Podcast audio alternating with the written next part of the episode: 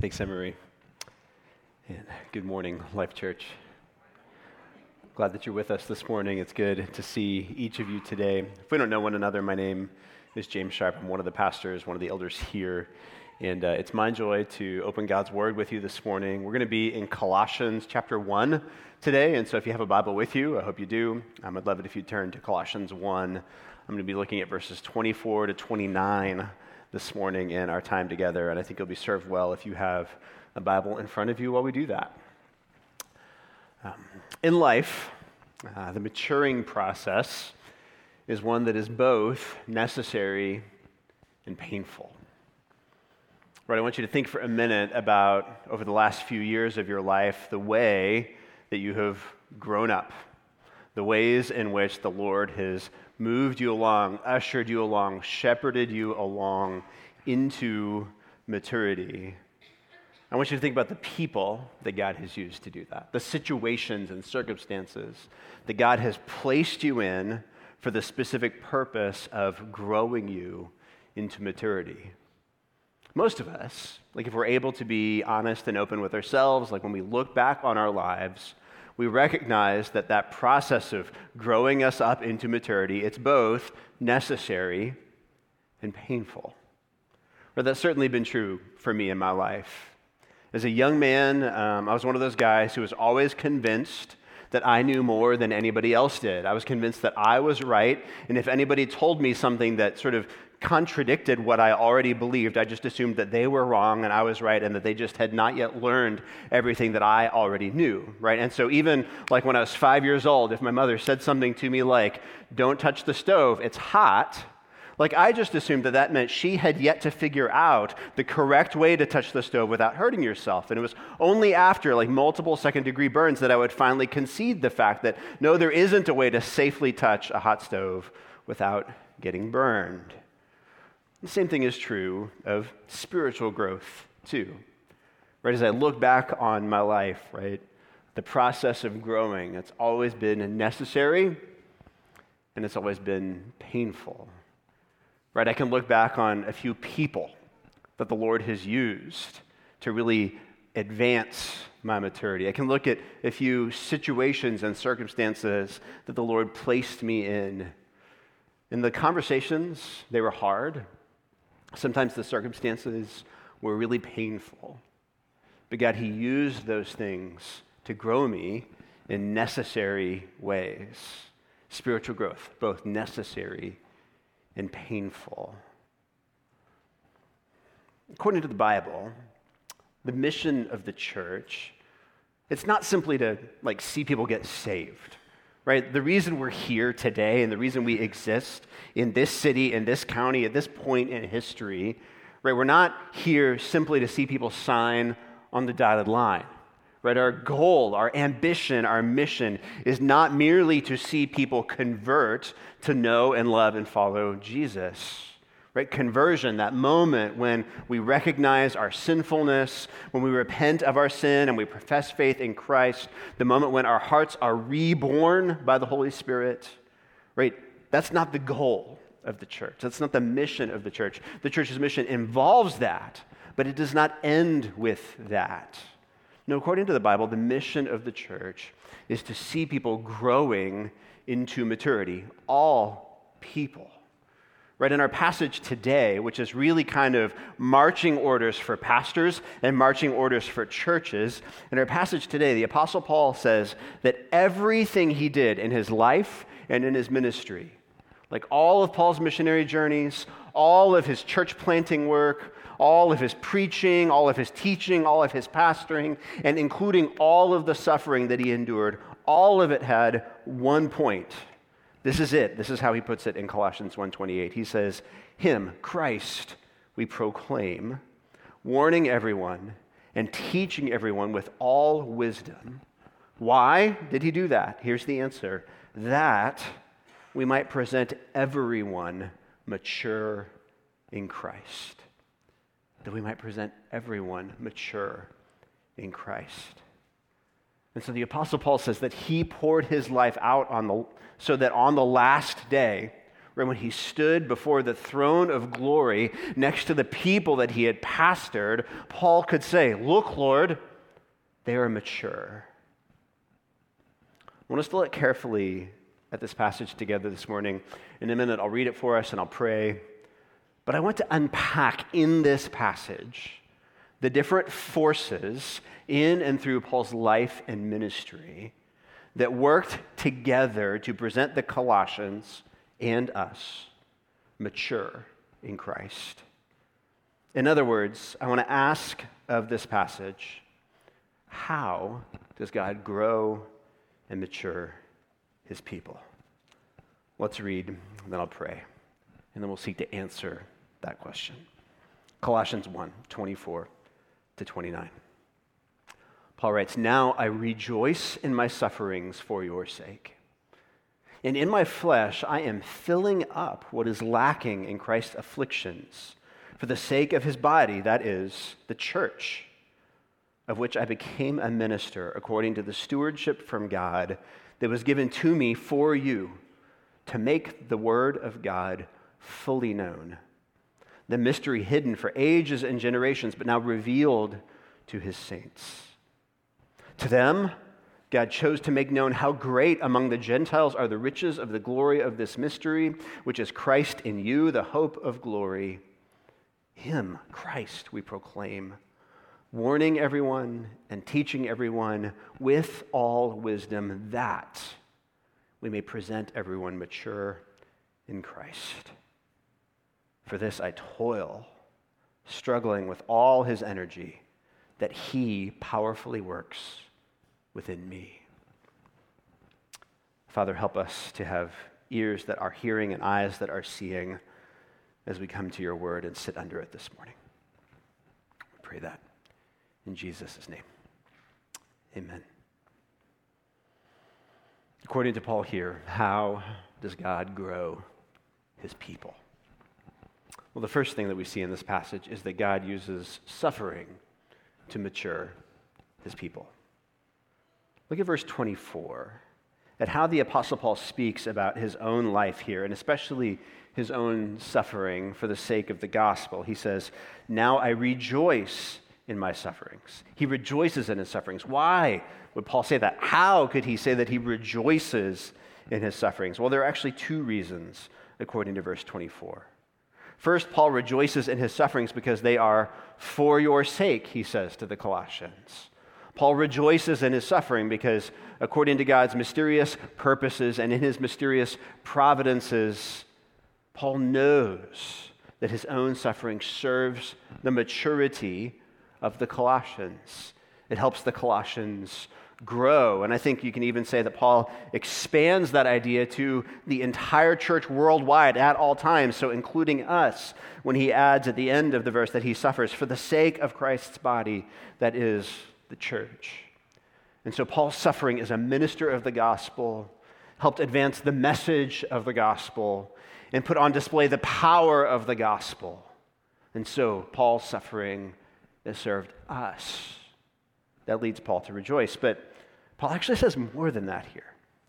He gets specific and explicit about how his suffering served the church and matured God's people. He says, I rejoice in my sufferings for your sake. And listen to this carefully. He says, and in my flesh, his body, I am filling up what is lacking in Christ's afflictions for the sake of his body, that is the church. Paul says in his sufferings, he is filling up what is lacking in Christ's afflictions. What could that possibly mean? Well, let's start with what it does not mean.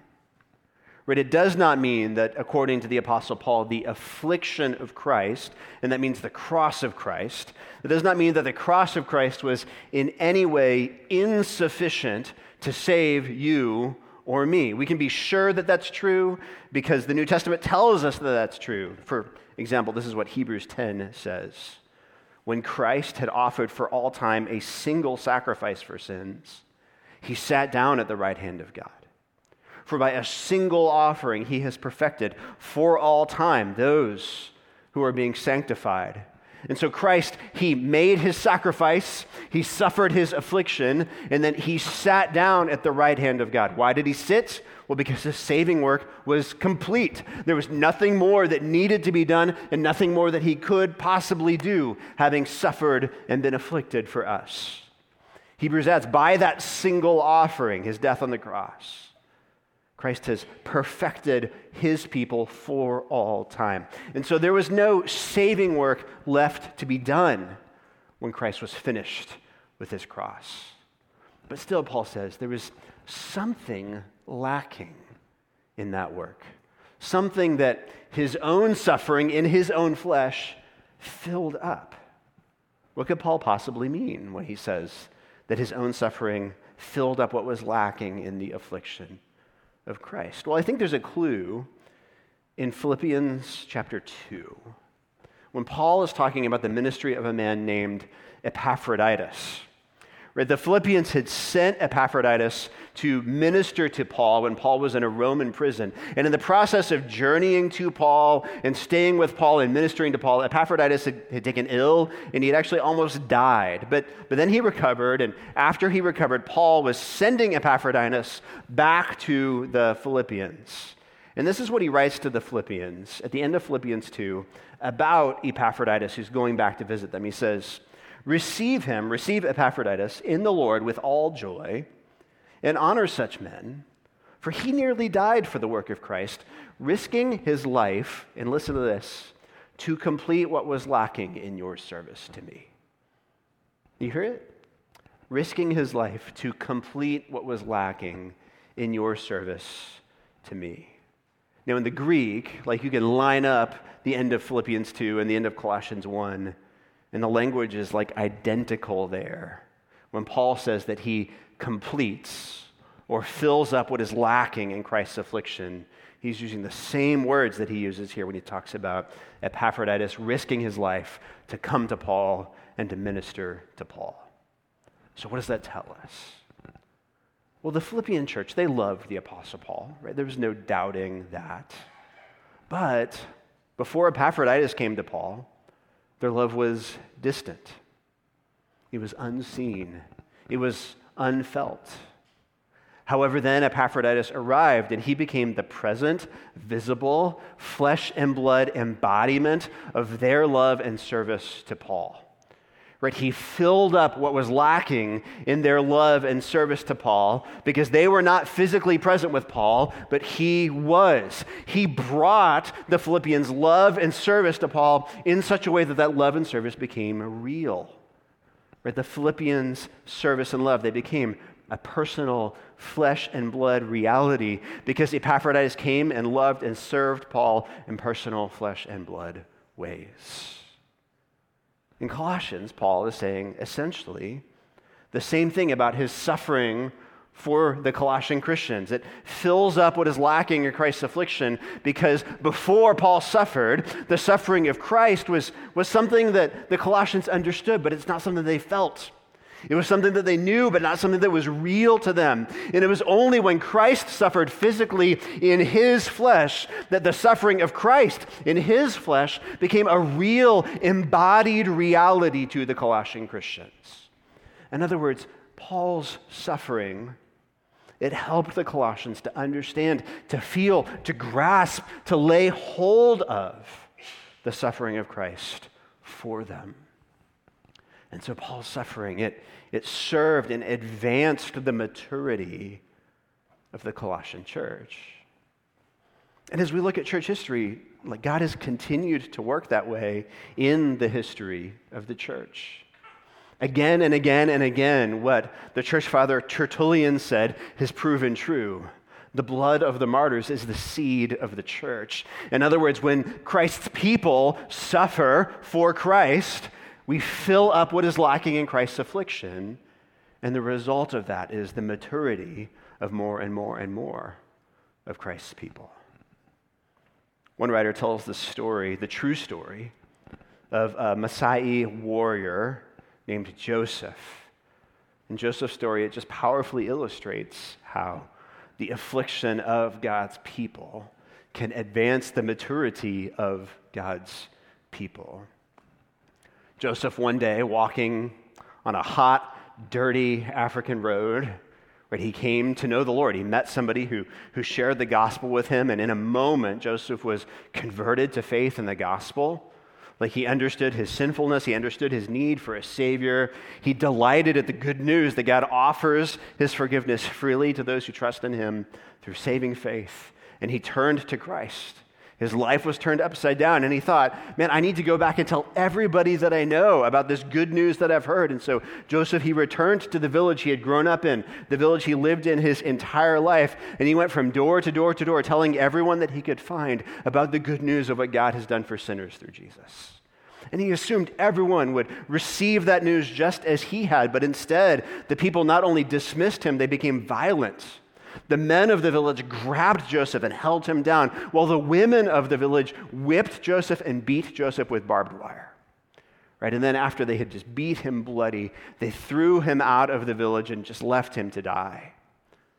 But the Lord sustained Joseph. He managed somehow, like, to crawl to a water hole, a place where there was water. And after days of passing in and out of consciousness, like, he found the strength to get up.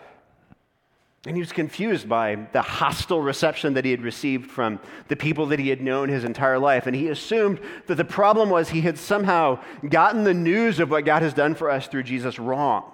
Right? He, he, he was convinced that somehow he just gotten the story incorrect. And so he rehearsed it again and again and again. Right? Through Jesus, God saved sinners. And he went back to his village and went from house to house again, pleading with people to trust in Christ. And again, the people responded the same way. The men grabbed him, the women beat him, and left him for dead. And to have survived the first beating, it was truly remarkable. To have survived the second was a miracle. But again, Joseph, he awoke days later, bruised, scarred, and determined to go back. He returned to his small hometown. And this time, the people, they didn't even wait for him to start talking, right? They attacked him the moment that they saw him. And as they flogged him for the third time, surely the last time, he again spoke to them of Jesus Christ. Before he passed out, the last thing that he witnessed was the women who were beating him beginning to weep. And this time, when Joseph awoke, he awoke in his own bed and many of the people who had so severely beaten him, they were now ministering to him, trying to save his life, nursing him back to health. Because the entire village had come to know and trust in Christ. A message of Christ's affliction that the people of this village held at arm's length suddenly became a message that they received because Joseph suffered for them he filled up what was lacking in Christ's affliction. Church, God is so committed to the maturity of his people that he uses even the suffering, even the affliction, even the pain of his people to bring about the maturity of his people.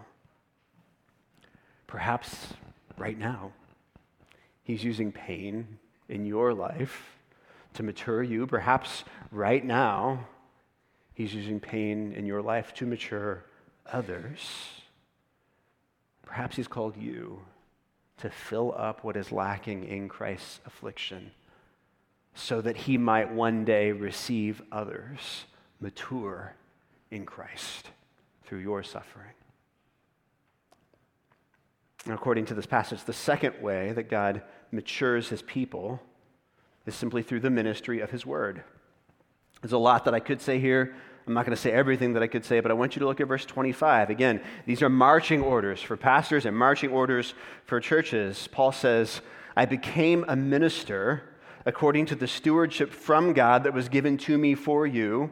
What was his main goal? To make the word of God fully known, that the mystery hidden for ages and generations, but now revealed to his saints. Paul's ministry, in other words, it was not all about Paul's ideas. His ministry was not about how clever he was or how helpful his advice was. Paul's ministry was not all about how wise or profound Paul could be. Paul's ministry was about one thing and one thing only making the Word of God fully known. Now, why was Paul so committed to making the Word of God fully known? It's simple. Why was he willing to suffer and to endure persecution so that all people could hear all of God's Word in Scripture? Well, it's because there simply is no Christian maturity apart from a deep understanding of God's Word. Right? There's no completeness apart from a deep understanding of God's Word. So many of us, like we're content with little bite sized nuggets of Scripture.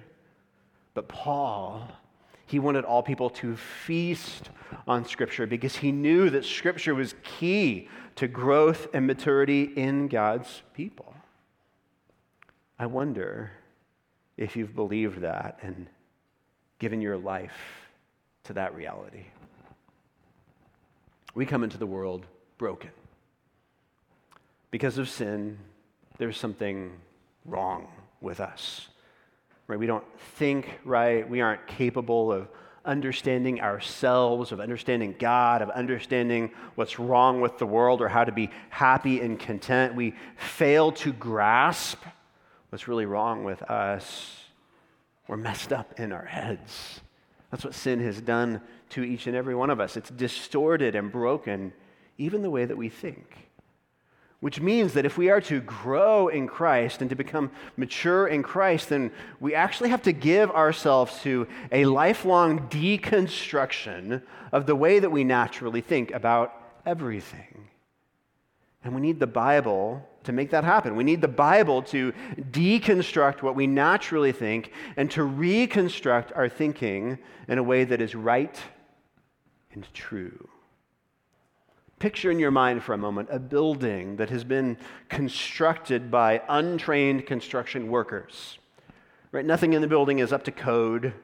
The materials are shoddy, the craftsmanship is worse, and as a result, everything is a mess, right? The floor isn't level, the doors are hung wrong, the windows are crooked. On top of that, the colors all clash, and like the design aesthetic is just bad. Everything in this building is a mess. Well, according to the Bible, that is us.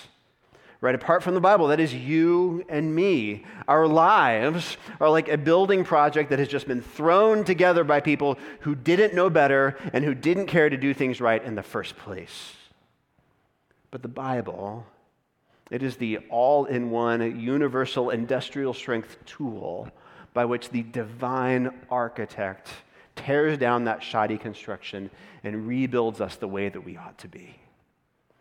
Right? We tend to think that life is all about us and that we're here on this earth to make a name for ourselves.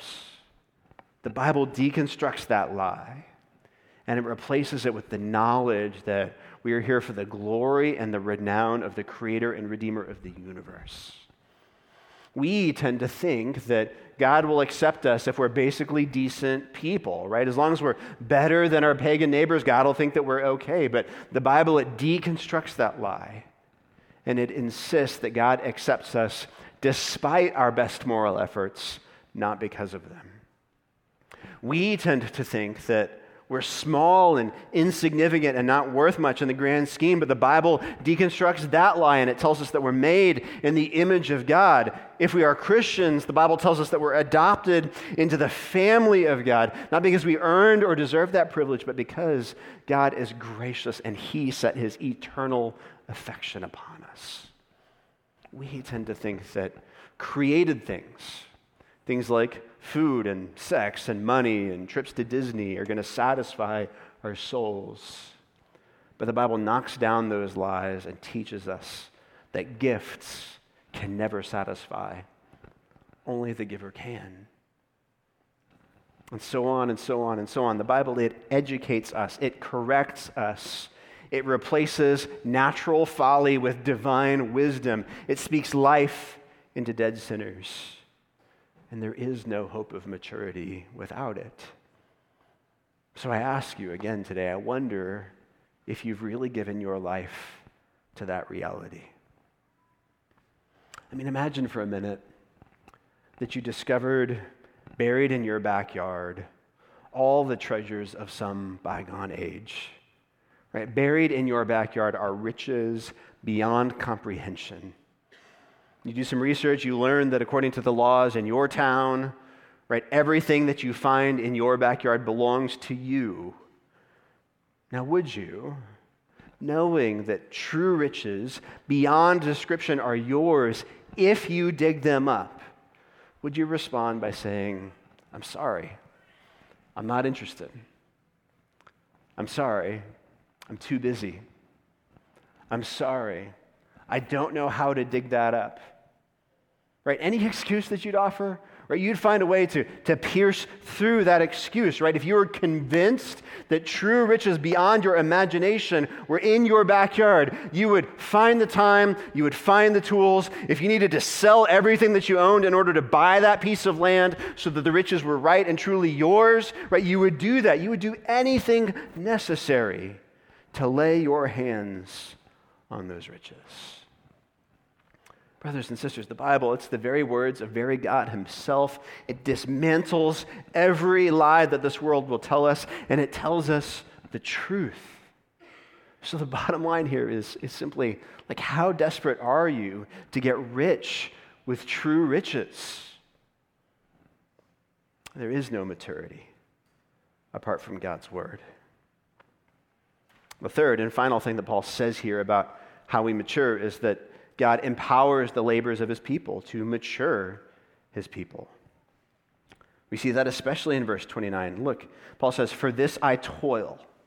And this, in the context here, it means the maturity of God's people, presenting everyone mature in Christ.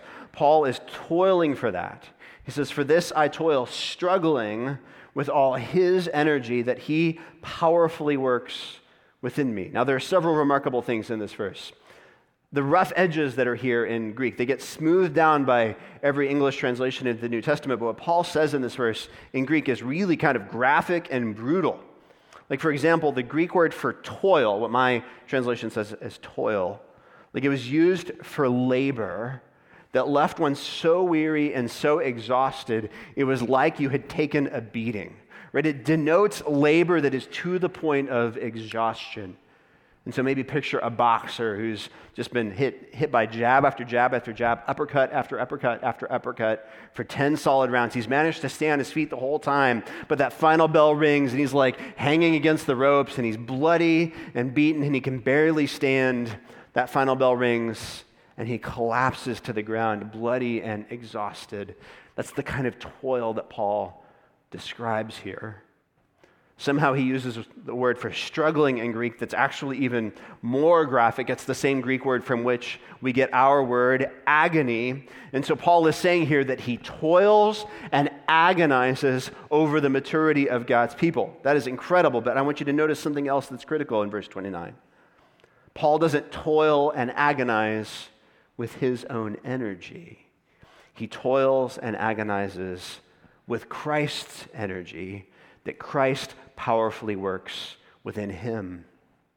For this I toil, struggling with all, not with all my energy, but with all his energy that he powerfully works within me.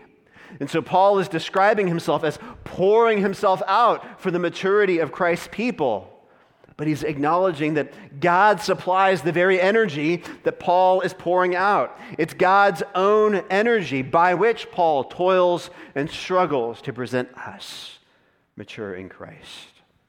And, Christian, I can tell you that the same energy, the same empowering presence of the Lord, the same ministry of the Holy Spirit is available to you as you pursue your own maturity and as you pursue the maturity of others. Right? Pursuing Christian maturity, as hard and necessary as it is, as toilsome and agonizing as it is, right? It always resembles a sailboat more than a rowboat. Right? In a rowboat, the rower provides the energy. The boat goes no farther than his sweat and his toil will get him, but in a sailboat, it is the wind that provides the energy. Now, the sailor, he still must sweat and toil, right? He must raise the sail and trim a jib or whatever, right? Like, but his efforts, they do not propel the ship forward. That is the job of the wind. Christian, as you strive for maturity, as you labor and toil, in the painful but necessary process of growth. Raise your sails. Right? Give yourself to the ministry of God's word. Immerse yourself in the life and the rhythms of your church. Walk in dependence on God in prayer and in real fellowship with other Christians. By doing these things, you will raise the sails that will catch the wind that is God's power powerfully working within you. Now there are some wonderful truths that we have like considered together in this passage this morning, but if you're with us week after week here at Life Church, I think you're probably wondering like why are we talking about this right now? Right? Why do we jump in here right in the middle of the book of Colossians to look at these things together today? Well, we're talking about these things together today because we recognize that this is the time of year when a lot of our ministry effort and activity comes back online as people return to school and you know settle down from like a lot of summer vacation and travel and that kind of thing. And so we wanted to just take a Sunday to kind of lay before everyone why we do what we do as a church. And we wanted to in the process invite you to take a step forward into what we do as a church.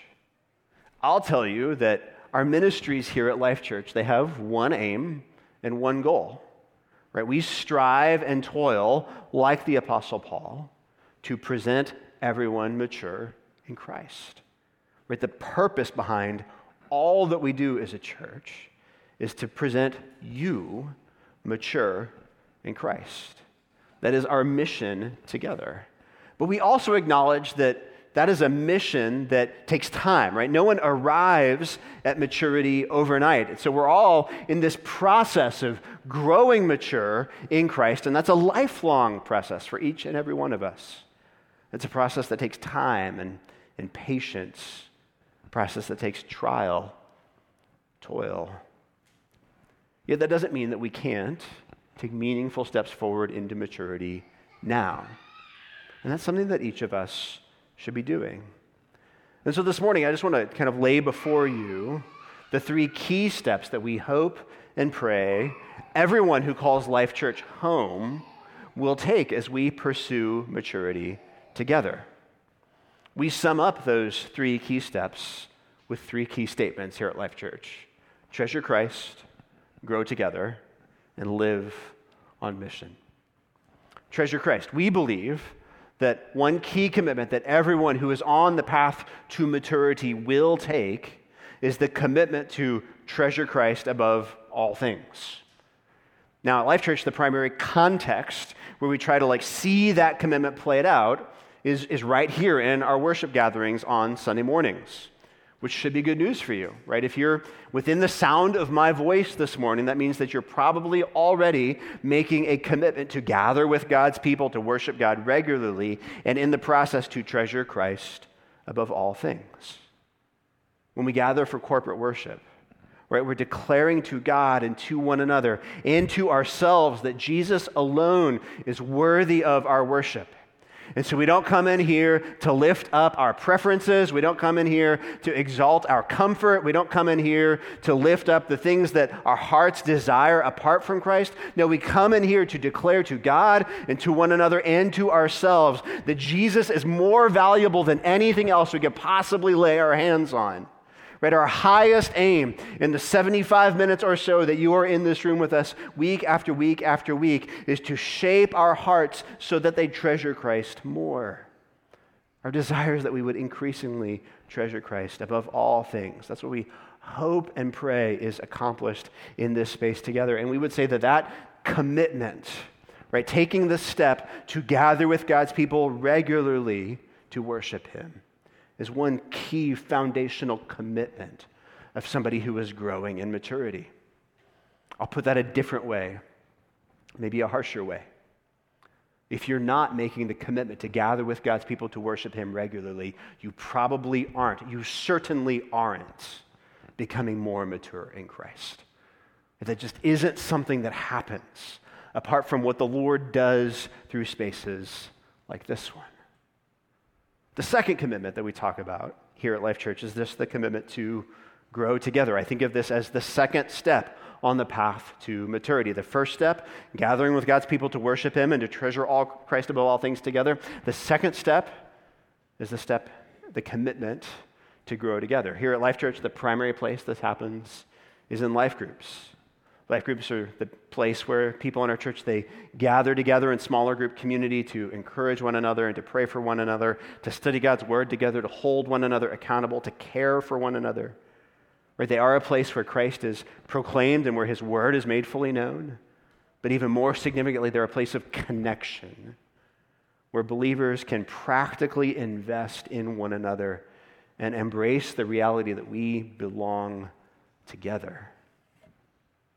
Here at Life Church, we believe that groups are an essential step on the path toward becoming mature in Christ. If you are in a group already, I hope and pray that you realize that you need that group. Right? Your group, it pushes you toward maturity in ways that you expect and in ways that you don't expect. But if you aren't in a group today, I want to encourage you just to pray today about stepping into a group this fall as our groups come back online for the fall season. You were not made to grow alone. You were made to grow with others. We were made to grow together. It's a critical commitment that we would make as God's people. And then the third commitment we would make as we walk this path toward maturity is the commitment to live on mission. This is the most diverse step in this pathway. And what I mean by that is that there are many, many ways that we all can take the step to commit to living on mission. Right? You might live on mission by agreeing to serve on a ministry team here. For example, you might take a step to agree to serve um, among our disciple makers and life kids. Every Sunday morning, a substantial percentage of our church, well north of 100 children under the age of 11, are gathering through that wall together with adults who are investing in them, caring for them, ministering to them, and serving them. But here's the key to that, right? those adults who are caring and investing and serving, right, they're not just pouring themselves out into the lives of these children and their families. They're also receiving from the ministry of the word that the Lord is allowing them to be a part of. Because nobody who serves others fails to grow in the process. And if you aren't serving others, then you are failing to grow. Right? You were not made to be a cul de sac of God's grace. You were made to be a conduit of God's grace right? You weren't supposed to be this place where God's grace stops and it doesn't go anywhere else. You're supposed to be this vessel through whom God's grace flows into the lives of other people. And it's only when you take that step that you will truly grow and truly be moved toward maturity in Christ. You might live on mission not just by serving on a ministry team here, you might live on mission by serving one of our global partners in ministry. Some of them are local, some of them are global. You could serve at Rowan Helping Ministries, at Life Choices Rowan, at Main Street Mission in China Grove. Right? There are many local ministries that we happily invest in. You could live on mission by serving in one of those. You could live on mission by partnering with one of our global church planting partners Redeemer Fellowship in Kuwait City, Kuwait, City Church in Lagos, Nigeria. Right? You could give and pray and invest yourself in the growth of those churches. You could live on mission simply by endeavoring to be a good neighbor, right? To love your neighbor well, to open your home and to open your life to lost coworkers, to lost neighbors, to lost family members, to invite them into relationship with you that might ultimately serve to introduce them to the gospel. But the truth is, we will never become mature unless we give, unless we lay down our lives for other people and live on mission for the sake of other people. We're not called to be cul de sacs, we're called to be conduits. This is what we do here at Life Church. Everything that we do is either some part of calling people to treasure Christ or to grow together or to live on mission. And we're relentlessly committed to not doing anything that doesn't help us do one of those three things. But as we wrap up this morning, I want to take just an extra moment to, to tell you about something that we're launching today that's really designed to help you take a step into that pathway toward maturity. Right, later today at about 3 o'clock, if you're on our email list, you're going to receive a survey from us. By the way, if you're not on our email list, you can fill out your connection card today, and we'll get you added to that email list before the survey launches today at 3 p.m. But 3 p.m. today, this survey is going to land in your email inbox. Like if you're not an email person, there's going to be a QR code that you can scan with your phone. You'll find it in the lobby on your way out. You can also go to lifechurchnc.com slash survey. If you're not interested in any of those things, there are a few old school paper copies that you can pick up in the lobby on your way out. But we want everyone here at Life Church to participate in this survey some way, somehow. Let me take a minute just to make a few comments about this thing. First of all, the survey is short and it is so easy. Right? We designed this so that it would not take you a year to complete it. Just a few minutes is all that we're really asking of you as that survey comes to you today. Number two, we really hope and pray that every family unit here at Life Church will complete this survey. Right? And so, like, if husband and wife aren't super good at communication, like before you leave this place today, right? Like get on the same page about who it is that's going to respond to this survey on behalf of your family. If you're here and you're flying solo, that makes it easy, right? It's you that's responsible for filling out this survey. But we want everyone here to participate in this and to complete this. Here's what I really mean The survey isn't for other people, it's for you. If you're sitting here thinking, man, I wonder who in here is going to respond to this survey, like the answer is, it better be you, right? Because it's for you. It's for all of us, not just for other people. Here's the third thing this survey is not anonymous. In other words, we're not just trying to get your opinion. This isn't like a focus group where we're just trying to figure out what people think and how people are behaving. We're trying to genuinely understand where you are at. And so we need to know who you are as you complete the survey. Now, on that note, in case you're like super like afraid to fill out a survey that's not anonymous, man, I promise we're not going to spam you in response to this thing, right? This is not some like bait and switch marketing scheme where we're just trying to get your information so we can suddenly like sell you a whole bunch of stuff. We probably will follow up with you in some way on this survey, but that follow up it will be personal and it will not be annoying. Like I promise you that that's my commitment to you. And then the last thing. I really hope that you will think about poor Pastor James as you complete this survey. What I, what I mean is, like, like, think about my self esteem as you fill out this survey. Right? I've stood up here, I've spent five minutes talking about this thing, I've looked you in the eye, and I've begged you to complete this survey. What am I going to conclude about our relationship with one another if you don't do it? Right? Think about me lying in bed tonight wondering, man, like I looked Brittany in the eye. Why didn't Brittany complete the survey? Does Brittany think I'm a jerk? Does she just completely hate me? Because that is what I will conclude if you don't do it. And so, seriously, we are trying to shepherd you, we are trying to care for you. This survey is going to help us do that. It's going to help us help you. So, help us help you by completing the survey. It'll take just a few moments, I promise. Church, we're doing this because we love you. I'm asking you to do this because regularly, like I, I wake up at night thinking about the day when I'm going to stand before the throne of the resurrected and ascended Jesus Christ. Right? I think it regularly about the day when I'm going to stand before him. And the Bible tells me, Hebrews 13, 17 tells me, that on the day that I stand before Jesus Christ, I'm going to give an account, not just for the life that I have lived, I'm going to give an account for the way that I have pastored you. In other words, the Lord is going to hold me accountable for whether or not I have presented you mature in Christ.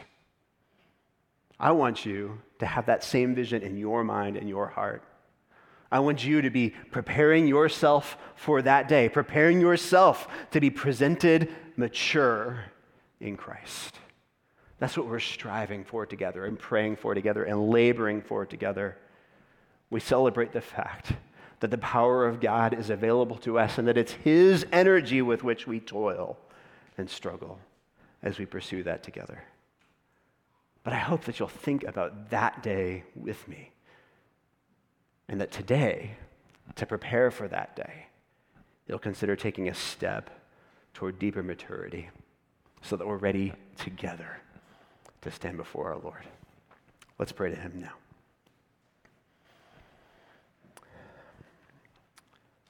Jesus, we thank you for saving immature people. But we thank you for not leaving us in our immaturity. The gospel is free, Jesus. We praise you for that. We praise you for the fact that you save broken, messy, weak, sinful, immature people. But we praise you also for the fact that you don't leave us there, but rather you transform us from one degree of glory to another into your image. We praise you for the fact that you've promised to finish that work. Right? It's not something you're going to get halfway through and abandon, it's something that you're going to complete. But we also recognize that we have a responsibility to you and to one another to labor and toil and struggle together with your power working within us so that we can present one another mature before you. Make us faithful in that work, Lord. Make us fruitful in that work. We pray these things in your name, Jesus. Amen.